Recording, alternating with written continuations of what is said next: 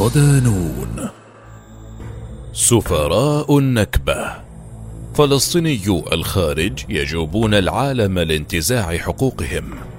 مقال لمها شهوان. ضمن ملف النكبة خمسة وسبعون عاما. منذ نكبة 1948 لم يتوقف الفلسطينيون عن حمل قضيتهم إلى العالم ليحكوها بتفاصيلها دون تزييف. خاصة من طرد من بلدته قسرا كحال الآلاف الذين سرقت إسرائيل بيوتهم وحرقت قراهم ليهاجروا إلى البلاد العربية وأوروبا والأمريكيتين. لم ينس فلسطينيو الخارج وطنهم ولو مرة، فتفاوت عملهم من أجل قضيتهم والتأكيد على حق العودة وفي وقت النكبة وما لحقها من نكسة عام 1967 وجد اللاجئون في البلاد العربية مستقرا لهم لا سيما أن المنطقة وقتها كانت تشهد نوعا من الاستقرار وكان البحث عن لقمة العيش فيها سهلا. كما شهد العمل الفلسطيني المقاوم اوجها في الأردن ولبنان بينما في دول الخليج كان العمل النقابي والسياسي. لكن اتفاقية أوسلو عام 1993 التي أعقبت انتفاضة الحجارة عام 1987 أحدثت تراجعا في ذلك إذ بموجبها شهد العمل الفلسطيني في الخارج ضمورا نتيجة الاعتقالات والملاحقة. ظن فلسطينيو الداخل والخارج أن اتفاقية أوسلو ستكون معادلة جديدة تسهم في بناء دولتهم لكن بعد سنوات قليلة اكتشف الكل الفلسطيني أن ما حدث هو خديعة. وهذه الاتفاقية ستساهم في شطب حقوق الفلسطينيين في المهجر الذين يقدر عددهم بنصف سكان الشعب الفلسطيني أي نحو سبعة ملايين نسمة.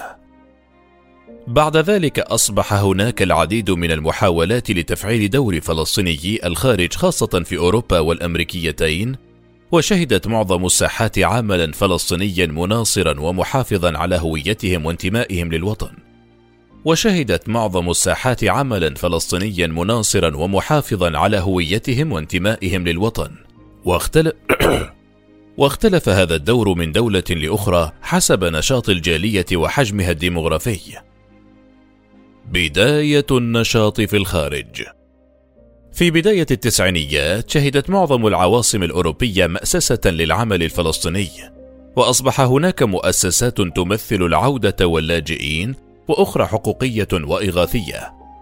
وكان العمل منظما في معظم الساحات الأوروبية والمنطقة العربية وفق ما يتاح من حريات. وبعد عام 2000 أصبح هناك دور بارز للعمل الفلسطيني خاصة في أوروبا، لأن اللاجئين يعتبرون جددا لا سيما بعد الهجرة من الأراضي المحتلة والمخيمات الفلسطينية في لبنان ومنطقة الخليج، وأصبح ظاهرا للعيان أن هناك نشاطا مميزا ظهر في المؤتمرات والاعتصامات التي أدت دورا مهما في لم الشمل الفلسطيني وحفظ الهوية وتعزيز الانتماء لدى الأجيال الفلسطينية المنتشرة في الغرب. يقول زياد العلول المتحدث باسم المؤتمر الشعبي لفلسطينيي الخارج إن لهم دورا في إسناد الداخل الفلسطيني وأيضا حفظ الحقوق المتعلقة بحق عودة اللاجئين مشيرا إلى أنه يوجد نشاط كبير لهم للتأثير في المجتمعات التي يقيم فيها الفلسطينيون فمثلا في بريطانيا وإسبانيا وإيطاليا عدد كبير من الشعب يناصر القضية في كثير من الأحداث. ويوضح العالول لنون بوست أن الفلسطينيين يمارسون دورا كبيرا في تسويق الرواية الفلسطينية لدى المجتمعات الغربية، مبينا أن الغرب لم يعد يؤيد إسرائيل كما السابق، حين كانوا يدعمون الرواية الصهيونية التي تقوم على تزييف الحقائق. ويشير إلى أن فلسطينيي الخارج عملوا على تغيير الرواية الإسرائيلية الكاذبة من خلال الحديث عن حقائق النكبة والقتل وكيفية الاستيلاء على منازل الفلسطينيين وتهجير الملايين وتدمير القرى كل ذلك ساهم في تغيير الرأي العام الغربي وبات ذلك ملموسا بفعل التغيير الذي حصل على المستوى الشعبي والرسمي في السنوات الأخيرة.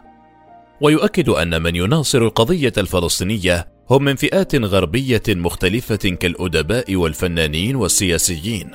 مبينا أن فلسطينيي الخارج باتوا جزءا من المجتمعات التي يعيشون فيها ولهم تأثير كونهم يعرفون لغة وثقافة المجتمع الذي يعيشون فيه.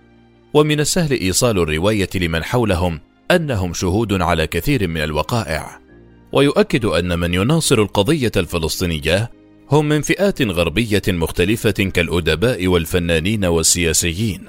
مبينا أن فلسطينيي الخارج باتوا جزءا من المجتمعات التي يعيشون فيها ولهم تأثير كونهم يعرفون لغة وثقافة المجتمع الذي يعيشون فيه. ومن السهل إيصال الرواية لمن حولهم أنهم شهود على كثير من الوقائع. كيف تؤثر القضية الفلسطينية في أوروبا؟ نجح الفلسطينيون في الخارج خاصة في أوروبا في جعل قضيتهم نقطة على سلم أولويات الناخب الأوروبي وأيضا لأي غربي يريد الحصول على أصوات العرب والمسلمين. ويكون التأييد له في الانتخابات البرلمانية أو البلدية بقدر دعمه للقضية الفلسطينية. يقول العالول: هناك سياسيون كثر يؤيدون الرواية الفلسطينية عن وعي، ونشهد طفرة كبيرة على المستوى السياسي رغم وجود هجمة صهيونية كبيرة لإسكات أصوات المؤيدين والحد من تأثيرهم. لكن هناك تيارات سياسية كبيرة في أوروبا والولايات المتحدة حتى بالكونغرس الأمريكي تؤيد القضية كون العصا الصهيونية القوية لم تخف من يناصر الفلسطينيين. وقبل سبع سنوات وتحديدا في 2017 تأسس المؤتمر الشعبي لفلسطيني الخارج ليكون مظلة للفلسطينيين والهدف منه العمل على تنسيق الجهود لتعظيم دورهم واستثمار قوتهم في المشروع الوطني الفلسطيني. وفيما يتعلق بالمؤتمر الشعبي لفلسطيني الخارج ذكر العالول أنه بفعل الجهود المبذولة من المؤسسات الفلسطينية في الخارج كان لابد من توحيدها والتواصل بشكل منظم مشيرا إلى أن فكرة المؤتمر جاءت لتنامي العمل الفلسطيني في الخارج وإظهار تعاظمه رغم وجود إخفاقات نتيجة موازين القوى. ويوضح أن المؤتمر عمل شعبي غير مدعوم يقوم عليه آلاف المتطوعين من أجل فلسطين ويعتمد في التمويل على أبناء الجاليات وفي المقابل هناك حركة صهيونية تصرف مليارات الدولارات للتأثير على الرأي العام الغربي. ويؤكد العالول أنهم نجحوا في دحض الرواية الإسرائيلية عبر مقاييس معينة. فمثلا حجم تفاعل الغرب مع أحداث معركة سيف القدس في غزة مايو 2021 كان بمئات الآلاف، وذلك بفعل توحيد الجهود بين أبناء الجالية الفلسطينية في أوروبا وأمريكا لنقل ما يجري من حقائق على أرض الواقع ما ساهم في تفاعل الغرب.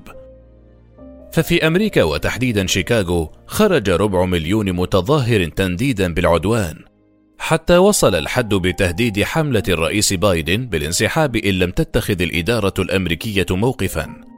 أما عن الدول العربية فيرى أن فلسطين لا تزال تمثل الروح للمجتمعات العربية والإسلامية وبوصلتها القدس كما جرى خلال المظاهرات المليونية في المغرب والجزائر وتونس وقت معركة سيف القدس مايو أيار 2021 ملاحقات وتحديات. من يعمل لفلسطين يتوقع دفع الثمن فهناك الكثيرون سجنوا أو رحلتهم الأنظمة من الدول العربية لدعمهم المقاومة. وكذلك في أوروبا هناك دول تحارب من يعمل لفلسطين بطرق عديدة كالحرمان من الحصول على الجنسية رغم مكوثهم عشرات السنوات، بالإضافة إلى وجود تضييق على المؤسسات الخيرية التي تدعم العائلات الفلسطينية، وهذا الضغط الغربي يأتي تحت مسمى مكافحة الإرهاب. ويشير العالول إلى أن أهم الأدوات التي يتم العمل بها لاقتحام المجتمعات الغربية وتعزيز الرواية الفلسطينية والتأثير على أصحاب القرار تكون عبر عدة أصعدة. الجامعات والعمل الطلابي وعلى مستوى الأحزاب السياسية واندماج العرب والمسلمين فيها وكذلك من خلال العمل الإنساني من خلال المؤسسات الخيرية. ولفت إلى أن بعض سفارات منظمة التحرير الفلسطينية تعمل على الحد من تنامي التأييد الشعبي لفلسطيني الخارج كونها تعتقد أن هذا يهمش دورها. كما تعطل العديد من الأنشطة في دول العالم والتأثير على أصحاب القرار. مؤكدا أن دور فلسطيني الخارج هو توحيد الجهود على رؤية واستراتيجية واضحة تقوم على التمسك بالثوابت والحقوق بما فيها إقامة الدولة وعاصمتها القدس. مؤكدا أنه في ذكرى النكبة ويوم الأرض تحديدا تشتعل الجاليات الفلسطينية وتكثر الأنشطة التي تهدف لاستعراض الأحداث والرواية كاملة على لسان من عايشها وحشد عدد كبير من الجيل الفلسطيني الجديد من أجل تعزيز الهوية والانتماء عبر أنشطة يتعرفون من خلالها على تراثهم وتاريخهم لتبقى محفورة في ذاكرتهم. لا سيما أن الاحتلال يراهن على نسيانهم لأوطانهم وحق العودة. ويبدو واضحا أن التأييد للقضية الفلسطينية يتصاعد بفعل الدور الذي يلعبه فلسطيني الخارج عبر مؤسسات منظمة فيما يتناقض تأييد دولة الاحتلال الإسرائيلي حول العالم بفعل السياسات العنصرية وجرائم الحرب التي ترتكبها تل أبيب ضد الشعب الفلسطيني.